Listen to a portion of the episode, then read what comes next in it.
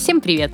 В эфире подкаст «Дело винодела» от проекта «Вино и радости». И я, Евгения Озерная. Сухой закон Горбачева и лихие 90-е подмяли под своими колесами не только наше виноделие, но и виноградные питомники, которым стало просто не для кого, да и незачем выращивать виноградные саженцы. Многие из тех, кто начал заниматься виноделием в России 2000-х, доверяли иностранным питомникам, привозя саженцы из Франции, Италии и Испании – Сейчас потребность в саженцах растет, соизмеримо развитию отрасли, и питомники снова становятся востребованы. Поговорили сегодня с Дарьей Тхор, руководителем питомника виноградных саженцев Альма Витис в Крыму, о том, как работает бизнес по выращиванию виноградной лозы, какие сорта востребованы у наших виноделов, как искать клиентов местному питомнику, когда у нас в голове все еще сидит парадигма, что в Европе трава зеленее, и можно ли вообще заработать на саженцах. В моем подкасте уже бывали женщины-виноделы, а женщин-агрономов еще у меня не бывало. А, насколько я знаю, агрономии вы не учились. А, и как же тогда а, вы вообще к этому пришли, и что сподвигло заниматься таким а, действительно трудоемким и мега рискованным а, предприятием, как а, высаживание и взращивание виноградной лозы? Ну, я действительно не агроном, ни по образованию и даже пока не по опыту. Это сфера моего интереса. Это то, что мне нравится. Э, и так совпало, что то, что мне нравится, э, является моей работой. Пришла я к этому случайно, как у многих э, бывает, совсем из другой области, из другой деятельности. И я здесь, особенно в этом проекте, больше, конечно, бизнесмен, нежели агроном. Но когда ты делаешь какое-то дело, неважно, сельское хозяйство или какое-то другое, чем лучше собственник, руководитель разбирается во всех процессах, тем больше это помогает делать делу. Поэтому, ну вот и, и я здесь и, и по желанию, и по необходимости стараюсь разбираться во всех процессах. Так получилось, что до того, как я начала заниматься сама выращиванием саженцев, я уже видела, как это происходит благодаря работе с э, испанскими питомниками. Я к ним часто ездила, в разные, на разные этапы попадала, на разные стадии производства, задавала вопросы, просто потому что мне было интересно. Ну, я должна была понимать, какой продукт я продаю, какие там у него есть э, преимущества, благодаря чему это происходит. И мы были и в поле, и в прививочном комплексе, и в холодильниках, и смотрели и на эти корни, и на место прививки. И потом, когда я стала этим заниматься, я поняла, что а, вот, вот они делали вот так, а вот это потому-то, а вот это потому, потому, потому, и надо сделать вот эдак. Это как бы с опытом все приходит. Но, конечно же, я не являюсь агрономом, и без специалистов, без консультантов эта работа не, не состоялась бы, не могла быть. Но мне приятно, что вы меня называете единственной женщиной-агрономом. Я надеюсь, что я э, смогу когда-либо так называться. Конечно, я не стану суперагрономом, как те ребята, которые там пошли учиться сразу сразу после школы, но я собираюсь прокачать свои знания в, в университете и базы. Мне не хватает базы. Я это вижу. На мои вопросы такие вот базовые отвечают действующие агрономы там и консультанты. Если бы я знала, может быть, это помогло бы делу тоже. А, все очень э, жалуются и грешат на то, что э, ну, как в Крыму, так и в Краснодарском крае, э, в принципе, в, вот в этой сфере э, винодельческой агрономии очень большая проблема с кадрами.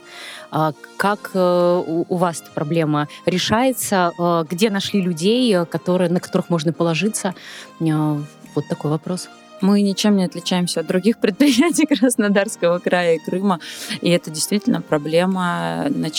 Проблема это даже больше в тех людях, которые вот э, работники поля.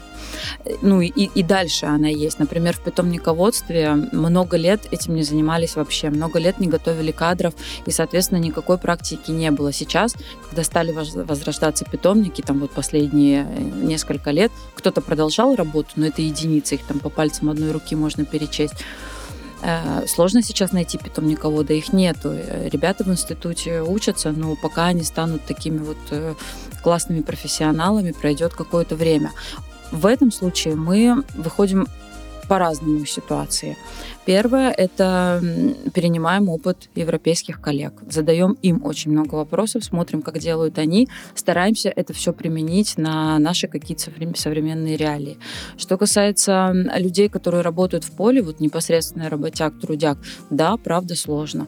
Я лично предлагаю людям официальную зарплату, место, там, трудовую книжку, ну, то есть весь соцпакет, никто не хочет идти работать. Они не привыкли так работать, они не умеют, они шабашить умеют. Вот э, выходим из ситуации таким образом, по крупицам собираем. Есть какой-то пул, там 4-5 человек местных, которые живут в этой деревне, я знаю, что я их позову, они придут. Нужно больше людей, обращаемся там к каким-то коллегам, просим, спрашиваем, нет ли у вас э, надежных работяг, которые могут прийти и сделать. Да, есть, нанимаем людей. Э, что касается ну, более профессиональных кадров, э, агронома, ну, по крупицам нашли. Один поработал, э, ну, как бы получилось, там, в силу определенных обстоятельств разошлись. Сейчас пришел другой, нравится, все в порядке, толковый парень, надеюсь, что останется с нами подольше. Бригадир, то же самое. Ну, вот как-то вот так вот по чуть-чуть выходим из ситуации, но нельзя сказать, это, это не Москва, где ты написал объявление в HeadHunter, тебе прислали тысячу резюме, ты там, не знаешь, через одного перебираешь их, и в итоге ты точно кого-то найдешь. Нет, вообще ситуация не такая. Мы здесь за ними гоняемся. Вот за теми обычными, которые которые придут там и с тяпкой в поле поработают. Так, слышали офисный планктон, москвичи? Давайте, да, подтягивайтесь. Я, а, Работа есть. я агитирую солнце, молодежь идти в сельское хозяйство. Всех своих племянников, там, детей, друзей. Когда наступает время поступать, я говорю, ребята, вы не понимаете, за этим будущее. Посмотрите, есть вот такое направление, есть такое. Идет цифровизация. Это не то, что ты там будешь обгоревший с утра до ночи в поле. Абсолютно нет. И ведь за это платят хорошие деньги. Я готова платить нормальные, адекватные деньги, там, сопоставимые с некоторыми некоторыми зарплатами в Москве, только отвечай, пожалуйста, требованиям, будь ответственен, компетентен и приходи работать. Ты живешь у моря, в прекрасном климате. Я считаю, что идеальные условия. Да, я сейчас сказала, что э, это не обгоревший там, это прекрасно. Многие да. за этим какие деньги сейчас едут, тратят на эти курорты, чтобы приехать обгоревшим. А самое главное, есть перспектива в развитии. Ты же можешь при желании не оставаться э, виноградарем всю жизнь. Есть куда расти сам, самому что-то можно делать, самому открывать какие-то проекты, не знаю, мне кажется, перспектив очень много, возможностей точно есть. Пока нет желания. Вот я смотрю, как работает Крымский федеральный университет. В этом году у нас получилось там некое такое сотрудничество. А, классный университет, очень классный подход, много у них такой внеклассной, внеучебной работе. Если бы я сейчас была студентом, я бы вот мечтала в этом учиться. И у них хорошая кафедра виноградарства и виноделия. И ребята тоже, которые занимаются, идут, но мало мало людей идет, мало. А те, кто идут, и те, которые вот такие идейные, не все остаются в этом.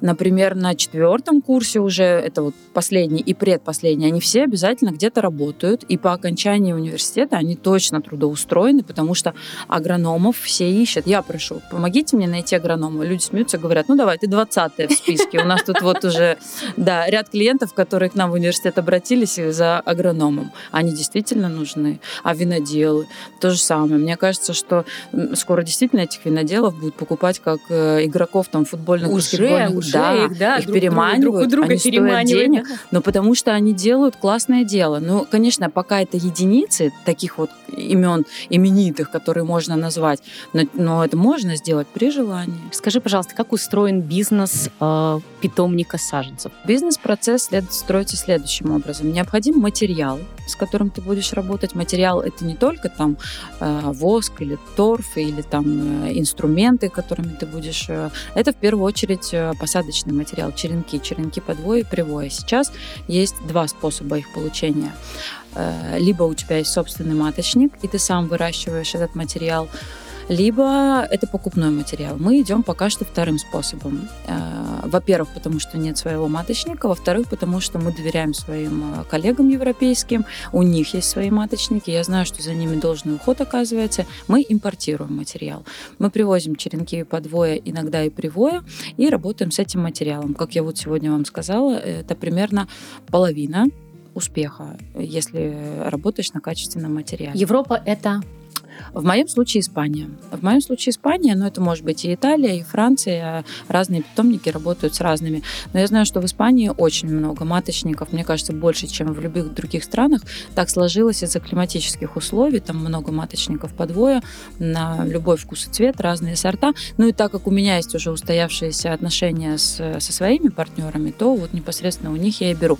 Вообще это было э, одним из условий начала нашей работы, когда мы только собирались делать э, питомник здесь производства, мы договорились, что мы полностью работаем на их материале. Это и э, менее рискованно мне, и желательно им, потому что они знают свой материал, они умеют с ним работать, ну и как бы э, вот, вот это великолепно. Вот ты получил материал. Дальше начинается прививочная кампания. Это когда мы э, делаем прививку и стараемся срастить, так сказать, верхнюю и нижнюю часть, черенок подвоя, черенок привоя. Это все происходит на заводе. Мы арендуем мощности сейчас пока что у двух предприятий, где делаем прививочную кампанию вместе с людьми, вместе с оборудованием. Это примерно месяц-два работы. Там происходит прививка, стратификация, э, то есть вот два месяца работы на заводе. И дальше, когда прививки готовы к высадке в школку, мы их высаживаем на собственное поле основной объем работ и по длительности, и по э, оснащению, так сказать, с мая по ноябрь длится в поле. Вот теперь все работы будут происходить в поле.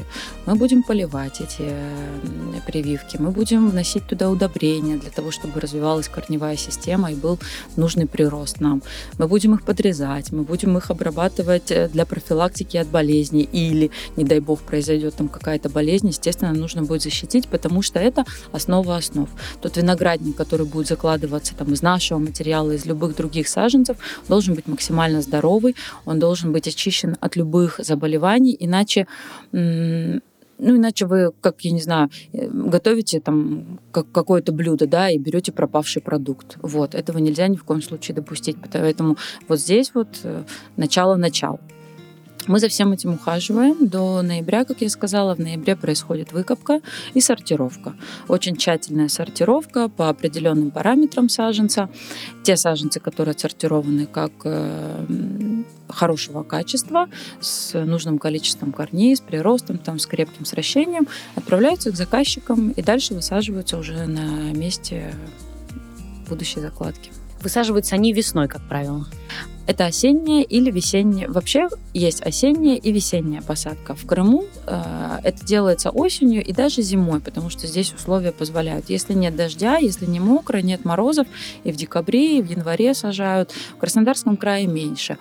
Или весна да, весенняя посадка. Но это как бы тот же самый продукт. Вот мы работаем над ним весь 23 год, посадят его осенью, там, в ноябре-декабре 23 или в марте 24 это не суть важно. Он может полежать в холодильнике, этот а, саженец. он в холодильнике Он зимует. лежит в холодильнике, угу. да. Значит, мы выкапываем тогда, когда саженец засыпает, когда заканчивается вегетационный период. Опадает вся листва, похолодало, несколько дней подержался холод, все, растение поняло, что холод, надо засыпать. Ну, так же, как на, на винограднике холодильнике. Оно прекращает вегетацию, мы его выкапываем и дальше держим только в холодильнике, чтобы ни в коем случае оно не проснулось раньше времени. Если его высаживают в ноябре, оно дальше будет спать, потому что холодно, тепла не наступает, условий нету для того, чтобы оно проснулось. Э, ну а дальше весной будет тепло, и оно проснется уже в новом поле же, конечно, такая вот э, многие и виноградари, с которыми я общаюсь э, в своем подкасте, в том числе, э, сравнивают жизнь э, виноградной лозы с человеческой как бы историей, потому что, ну, и срок жизни, в принципе, идентичный, да, и э, какие-то какая-то сложность э, организма тоже, да, вот сейчас говоришь, а он засыпает, там, потом просыпается, да. такое все. И этапы взросления. Я, я поняла, к чему вы ведете. Действительно, можно провести аналогию, и э, это происходит не, непроизвольно. Я думаю, что не только у меня. Вот мы сейчас с вами были на поле, я их, правда, называю малышами. Это, это не мое слово, они называются, э, поле это называется школкой, по аналогии со школой. То есть, действительно, это можно сравнить с этапами взросления человека и провести аналогию с человеческой жизнью. Растение меняется. Э, очень многие любят делать вино и пить вино из старых лоз. Так же, как и человек. Ведь мудрый человек, с ним интереснее поговорить, э, послушать его. У него уже там богатый опыт за плечами. То же самое с растением. Оно прожило много лет, его корни ушли там на несколько сотен метров в э, глубину, и вино это другого качества, нежели у молодого виноградника. Нужно ждать у винограда, пока оно даст первый урожай, там, третий, четвертый год. То есть так же, как ребенок. Он сначала просто растет, ты просто ему радуешься. А что-то делать в этой жизни он начнет только после. Поэтому я с этим полностью согласна. А, интересно. А сколько сейчас а, клиентов у питомника? клиентов э, в год примерно в нашем питомнике, ну, точно до 10, может быть, 7-8. Это 1, 2, 3 каких-то крупных заказчика и обязательно несколько мелких. Очень много мелких хозяйств здесь в Крыму организовывается. Мелких, мелкими я называю там те, у кого до 10 гектар. 2, 3, 5, 7 по-разному. Есть такие, которые 10 штук саженцев просят, просят, и мы не отказываем им. Кому-то там с деком отправляем в другие регионы. Но что им делать? Им тоже хочется. Это энтузиасты, любители. Почему бы и нет? А в основном, я говорю, это вот один, два, три основных клиента, на которых идет запрос, и э, благодаря им из-за них строится э, сортовой состав того, что мы делаем в этом году. Я вижу по заказам, что они запросили, я понимаю, что мы точно сделаем, и, соответственно, уже другие подбираются близкие к этому сортовому, ну, чтобы не распыляться там на огромное количество разных комбинаций. Делается там, ну, примерно 10, ну, иногда иногда больше. Чем больше комбинаций, тем сложнее. Это в поле их нужно по-разному посадить, потом выкопать. Ни в коем случае не допустить какой-то пересортицы.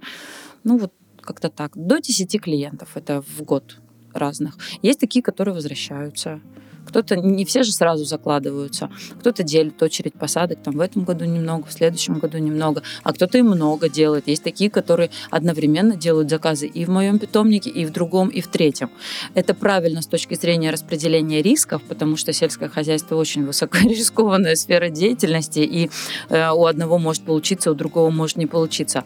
А еще это происходит потому, что у нас не так много предложения на рынке. Он бы, может, и отдал мне весь объем, но я его не выполню, я не сделаю столько много. И точно так же другой питомник. Поэтому это вот разделяется. А насколько тяжело а, сейчас а, искать клиентов в России, при условии, что, как мы знаем, а, у нас исторически так сложилось, что в Европе трава зеленее и все остальное нее тоже. А, а мы вдруг вот российский питомник. А, честно скажу, пока искать клиентов не очень сложно, потому что сейчас высокий спрос на закладку виноградников. Помимо этого, это стимулируется еще государством, и люди еще и поэтому идут в эту сферу бизнеса. Сложность в другом. Есть клиенты, которые э, априори считают, что импортный саженец – это саженец, а российские – это не то. Вот им приходится доказывать в случае, если есть диалог. Конечно, я никого не переубеждаю, я никого не буду перетягивать на сторону российского саженца, если у него есть свои убеждения. На этот случай есть испанский питомник, который с большим удовольствием произведет им саженца. Но я хочу сказать другое без тех, кто покупает российский продукт, не будет никакого развития здесь. А оно необходимо. Это то же самое, что с вином. Опять же, можно произвести, провести аналогию. Если мы все по-прежнему будем покупать французское вино, оно в России не родится никогда. Кто-то должен начать его потреблять, кто-то должен начать им интересоваться, и слава богу, это сейчас происходит. И благодаря этому закладываются новые виноградники в России, и поэтому и мой бизнес может развиваться здесь. Поэтому тенденция точно есть. Э, эти люди приходят происходит, да, их пока мало. Да, культура э, вина в России не такая масштабная, как э, нам бы этого хотелось. Но я точно вижу, что это происходит, и я вижу по своим друзьям, когда я стала заниматься э, саженцами и интересоваться вином, в частности, российским виноделием. Мои друзья тоже не знали, что в Крыму вино есть, что там еще вино какое-то делают. Зато сейчас они все пьют русское вино, они знают российские винодельни, они сюда приезжают, им это тоже интересно, это затягивает. И затягивает не только интересующих контексте. Даже тех, кто был вне, это реально интересно. А какие люди? Наши виноделы, вот я им кланяюсь. Каждый человек Почему еще мне интересна эта сфера деятельности? Каждый какой-то уникальный. Он пришел вот каким-то вот таким окольным путем, у каждого своя история, и, и это интересно, это подкупает. В этом душа есть.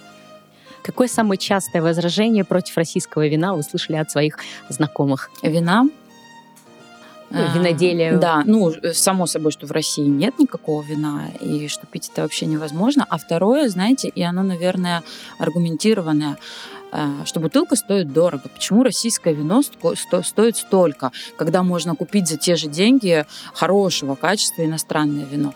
Здесь есть э, доля правды в этом. Я ее могу аргументировать, точнее как, эту цену я могу аргументировать, потому что я вижу кухню изнутри, я понимаю, почему обходится дорого. Но это вот, наверное, самый такой весомый аргумент, почему люди иногда не хотят потреблять российское вино, потому что то вино, ну, например, 2000 рублей за бутылку, это все-таки не на каждый день, скажем так, там, заходя в магазин э, за 2000 не, не каждый, а такое вот хорошего уровня вино, крымское, например, ну вот оно примерно столько и стоит. Я трачу столько денег, потому что, во-первых, мне нравится его пить, во-вторых, я хочу поддержать этих ребят, и я знаю, что спустя несколько лет, там, когда они хоть немножко окупят свои расходы и выйдут в какой-то плюс, это будет э, э соизмеримо качество и цена. Ну а что делать? С точки зрения, э, как раз вот сегодня буквально вышел подкаст с э, Иваном Лепко, и он как раз по поводу цены, э, цены и ценности говорил о том, что да, крымское наделие это дорого. Дорого, начиная с саженцев. Вот какую составляющую часть, да, вот именно вот эта э, часть лозы, да, э, вот в этом вине э, имеет вот долю вес, веса по цене? Наверное, не в вине надо смотреть, а в стоимости закладки виноградника, потому что это то, с чего все начинается. Когда человек приобрел землю, дальше он рассчитывает свой план, начиная с закладки виноградника. И здесь все. Здесь и саженец, и уходовые работы, и шпалера. Какой процент здесь занимает саженец, я, наверное, вам не скажу сейчас. Но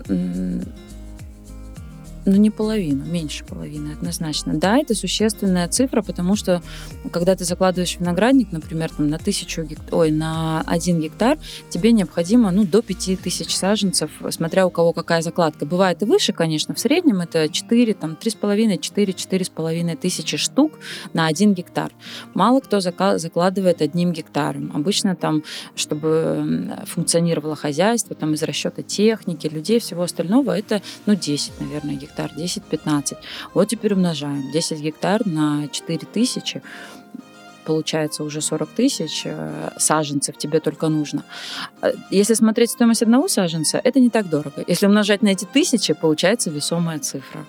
Да, это существенная статья расходов, но это основа основ. Без этого не будет ничего кто чаще всего э, обращается э, к вам в питомник за саженцами? В первую очередь это местные э, виноделы, там владельцы хозяйств, которые собираются работать в Крыму, потому что это удобно, не надо никуда везти. Они могут в любой момент приехать к нам на поле, посмотреть, как происходит работа, растет, не растет, задать какие-то свои вопросы. Во вторую очередь это соседние регионы, это Краснодарский край, Ставропольский край в этом году появился. Поступают запросы и из других регионов, ну, например, например, с Ростовской областью мы не работаем, потому что у них в основном корни собственные. Из-за того, что у них очень холодно, им нужна длина саженца, длиннее им нужны саженцы, они глубже, глубже сажают, и они используют корни собственные, мы занимаемся привитыми. Вот. В основном процентов, наверное, 80 заказчиков это Крым. Вот, кстати, по поводу корней собственных э, саженцев и вот этих привитых. Они привитыми стали из-за вот этого э, злобного жучка э, под названием филоксера. Да, именно так. Давайте, э, у нас обывательский подкаст, э, поэтому... Э, Ликбез. Мало, да, мало кто знает, кто такие привои и подвои, вот, что это не от слова «вой» происходит, а как бы каких-то других. Ну и, соответственно, с филоксерой тоже мы мало знакомы. Давайте расскажу. Значит, привод действительно не от слова «вой», а от слова «привить», потому что вам, нужно, вам нужен определенный сорт. Вы подбираете корни, которые подходят к вашему участку, а дальше вы хотите каберне савиньон или шардоне. И вот вам нужно его привить, отсюда слово «привой». А филоксера – это такая тля, которую обнаружили в Европе во второй половине XIX века которая тогда загубила львиную долю виноградников Франции. Значит, это жучок на корнях. Она делает микрораны, как, как будто проедает эти корни. Из этих, в эти микрораны попадают вирусы, бактерии, и из-за этого растение умирает. И делает это довольно быстро и, и очень в, в больших объемах, неприятно. В то же время в конце 19 века опытным путем выяснили, что американские корни она не проедает не, не, не может повредить их, да. И там путем методов разных экспериментов придумали, что можно привить европейские сорта на вот эти американские корни. Таким образом, Европа останется со своими привычными сортами, потому что американские э, вина из американских, э, из американской лозы им не нравились но будет расти виноградник, он останется живым. И это стало решением. Это стало решением еще потому, что закладываться стало много, когда ты корнесобственных ты так много не можешь произвести, а привитые можно поставить на поток. Я вам сейчас только что говорила, что это тысячи штук, а иногда сотни тысяч штук. Вот их можно изготовить там за один сезон нескольким. Самый крупный питомник делает 20 э, миллионов прививок миллионов прививок. Из этого вырастет меньше саженцев, но это миллионы саженцев. И они делают это за один сезон. Да, конечно, это большой завод, это много людей, но это стало возможным. Вот э, из-за этого и делают сейчас привитые саженцы, чтобы растение могло жить, чтобы оно не поражалось филоксерой, и его можно много произвести. А страдает ли качество этих саженцев от такого большого количества их? Да нет, почему он должен страдать? Наоборот, сейчас наука и технологии идут э, так вперед, что э, ты можешь подбирать не только подвой под э, определенные характеристики своего участка, но даже винодел, понимая задачи, как, которые он там перед собой ставит, какое вино он хочет сделать, можно сорт выбрать определенного клона с определенными характеристиками и на выходе получить э, урожай такого качества, который нужен именно для твоего вина.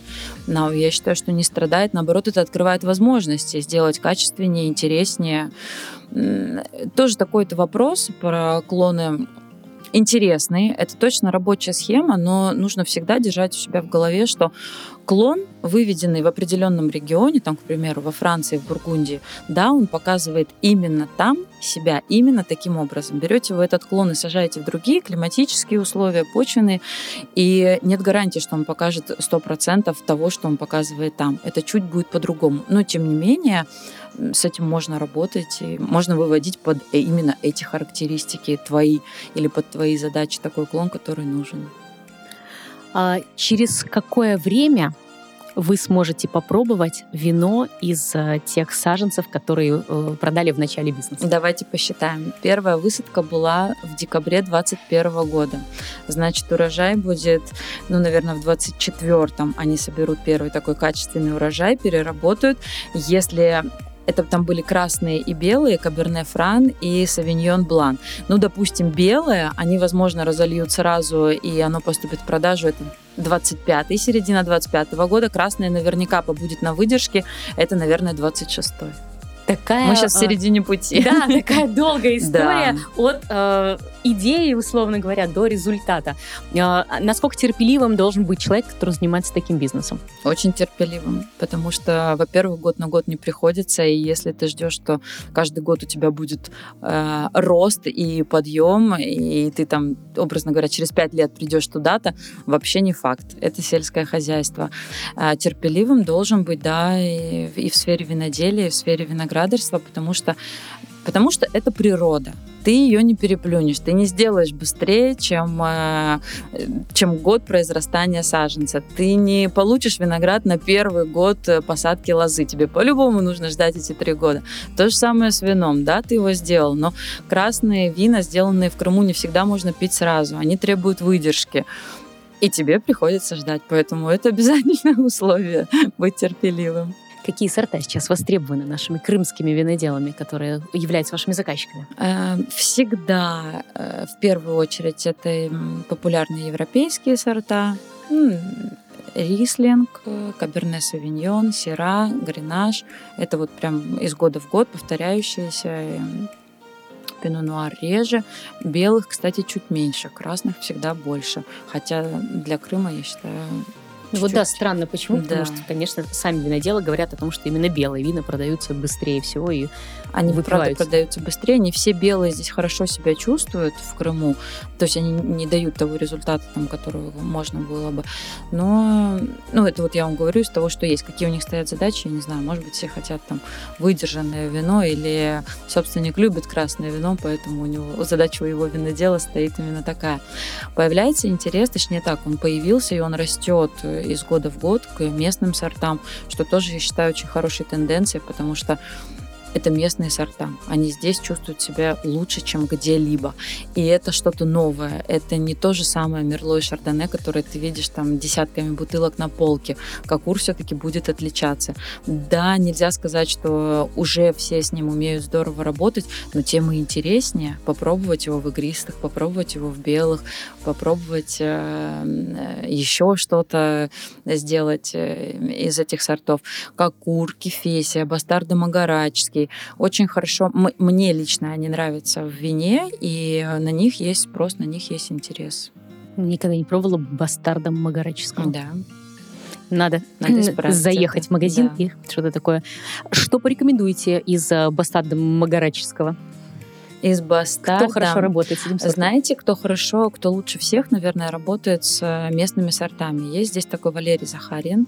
У него самая большая коллекция э, различных сортов э, крымских. И у него много и моносортных вин из этих сортов. Вот я думаю, что стоит в первую очередь взглянуть на него. По-моему, Золотая Балка тоже делает из бастарда хорошее вино.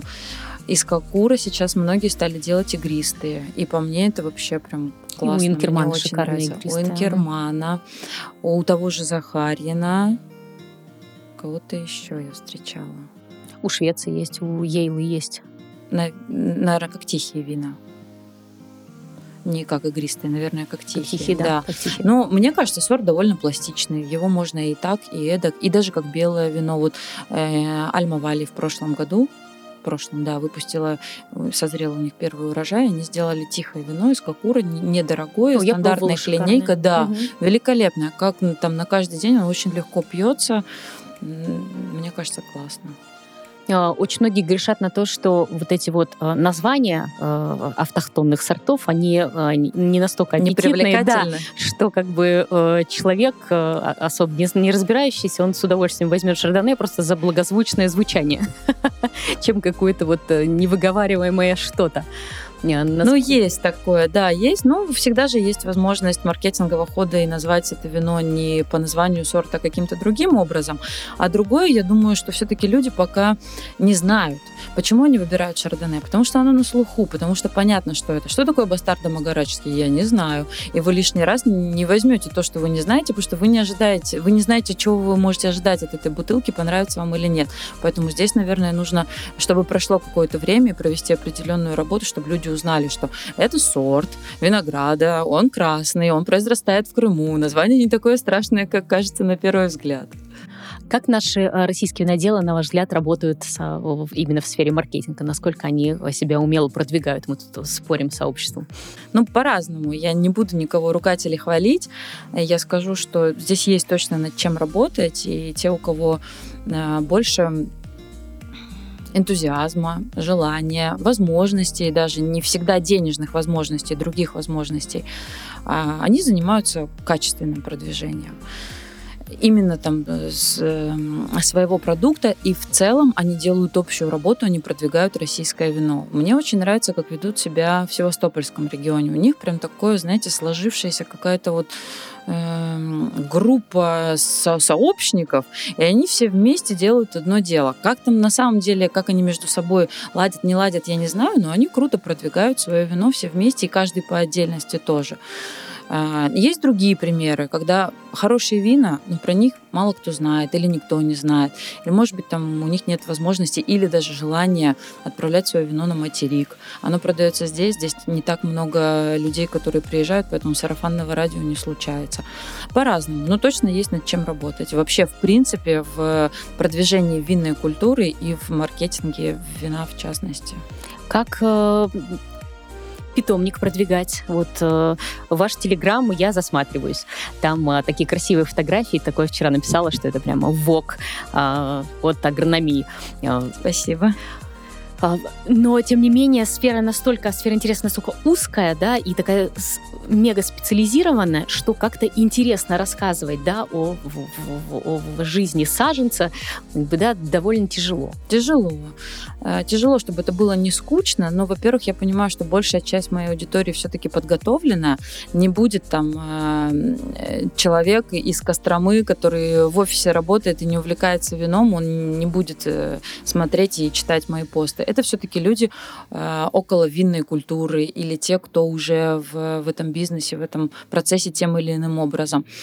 Э, я это делаю по наитию. Я рассказываю то, что интересно мне, то, что происходит в питомнике сейчас, э, то, что сфотографировала я там или отсняла, или куда я поехала и что мне понравилось. Вот последнее, что было, я посмотрела фильм про вино, и мне показалось, что это стоит увидеть и другим тоже людям, потому что он, правда, классный. Не так много фильмов о вине, в общем-то, которые можно посмотреть, поэтому пускай люди смотрят, и, и если я могу этим поделиться, я могу.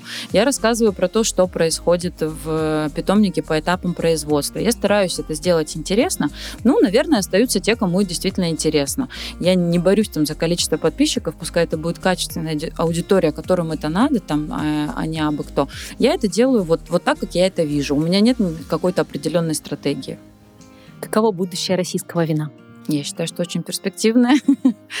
А, видели новость о том, что Мексика после последнего э, форума в Абрау-Дюрсо согласилась э, экспортировать э, себе российские э, э, игристые из Абрау Дюрсо. Да, вот, пожалуйста.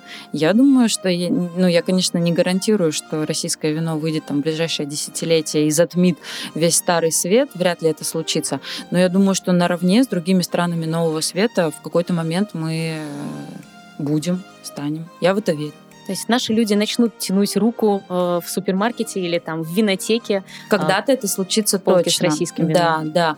И э, многое делают сейчас для этого. Вот эти винные дни в магазинах. Много делает там Алексей Соловьев для продвижения российского вина. Винный гид, который составляет Артур Саркисян. Все по чуть-чуть, по чуть-чуть делается. Когда-то это даст большие результаты. Пока что их не видно. Но это же все так делается. И для этого тоже нужно терпение. Ваш топ-5 российских вин, с которыми нужно познакомиться э, все непременно для того, чтобы влюбиться и э, перестать тянуть руку за Францией. Ух ты, застали меня врасплох практически. Я э, очень люблю из крымских виноделин Сатеру, эссе. Вся их линейка, линейка Unplugged мне очень нравится. Больше всего я люблю там маму. Вот давайте поставим ее из их же линейки Сапирави Heaven. Единственный Сапирави, который мне нравится пить, э, это их. Так, давайте еще, наверное, вспомним. Ну вот я сегодня говорила Какур э, у Инвест у Альма Вали. Это недорогое вино, но оно точно стоит там сколько своих 600-800 рублей и пьется здорово. Мне очень нравятся игристые Ильи Волошина, которые он делает. Не бюджетные. Не бюджетные, но вы спросили топ-5. Да-да, да, нет, я просто, я к тому, что да. Не бюджетные. Но игристые вина, в принципе, предполагают, у них такая технология, что это не просто и не быстро, поэтому они стоят столько. Но делает он классно. Что бы вам еще такое назвать? Мне нравится вина Репина, э, его сера под названием «Листва». Оно тоже, к сожалению, не бюджетное, но очень достойное вино.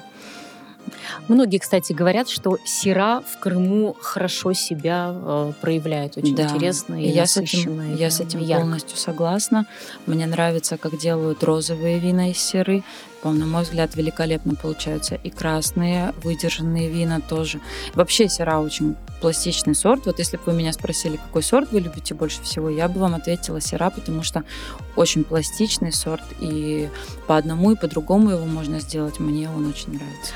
А какие российские вина из испанских сортов винограда вот так а, вам угу. приглянулись, если вы их пробовали, конечно. Да, пробовали, но не могу сказать, чтобы я их в пятерку поставила. Я знаю, что делают темпранилью в Альма Валей, делают темпранилью в Краснодарском крае, в Масхака.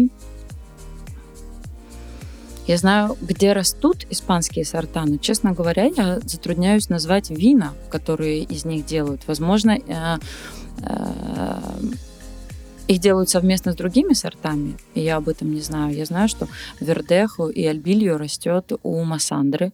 Но что они из этого делают, не могу сказать.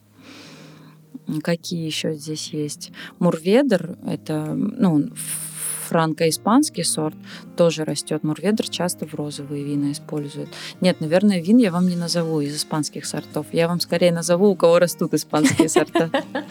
А, ну, есть к чему стремиться. Да. Совершенно точно. И вашими силами в том числе.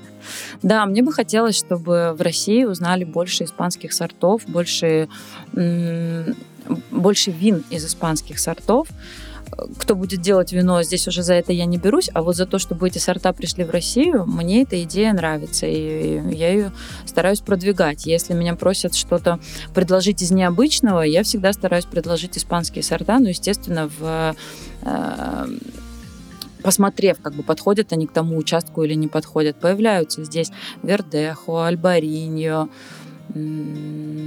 что еще? Ну все, ну гарнача, ну это тоже такой испано-французский сорт гарначи много здесь растет и на нее есть спрос. Есть те сорта, про которые не знают совсем. Я привожу только бутылки виноделам и говорю, попробуйте, попробуйте, возможно, вас это заинтересует и вы захотите что-то с этим сделать. Есть такой сорт, как Айрон. Э, Педрохименес растет, но его в основном для десертных вин используют, а в э, Испании его используют для кавы, для игристых. Макабео появился в Краснодарском крае Китае Дюрсо взяли его попробовать тоже, чтобы сделать из него игристые вина. Вот через время посмотрим, какой будет результат. Может быть, и это тоже будет решением. Прекрасно. Остается только пожелать нам всем а, прекрасного урожая. А, пусть малыши подрастают, а, пусть их будет как можно больше. А, я знаю, что вы запланировали собственный виноградник в том числе. Там будут испанские сорта расти? Нельзя сказать, что это собственный виноградник. Это виноградник в рамках э, нашего питомника. Это такая вещь, с одной стороны, необходимая, с другой стороны, очень желательная. Нам нужен маточник привоя. Это то место, откуда мы будем нарезать вот эти черенки разных э, сортов. Мы хотим сами выращивать э, понимать, какой э, материал у нас получается, и определенные сорта. И да, там определенно будут испанские. Мы собираемся заложить туда несколько испанских и таким образом э, вводить испанские сорта в, в крымские виноградники. Такая исп- испано-крымская дружба должна да. случиться на виноградниках в Крыму. И пусть она и случится. Спасибо большое за этот эфир. Было очень интересно. Евгений, вам тоже спасибо большое. Очень приятно.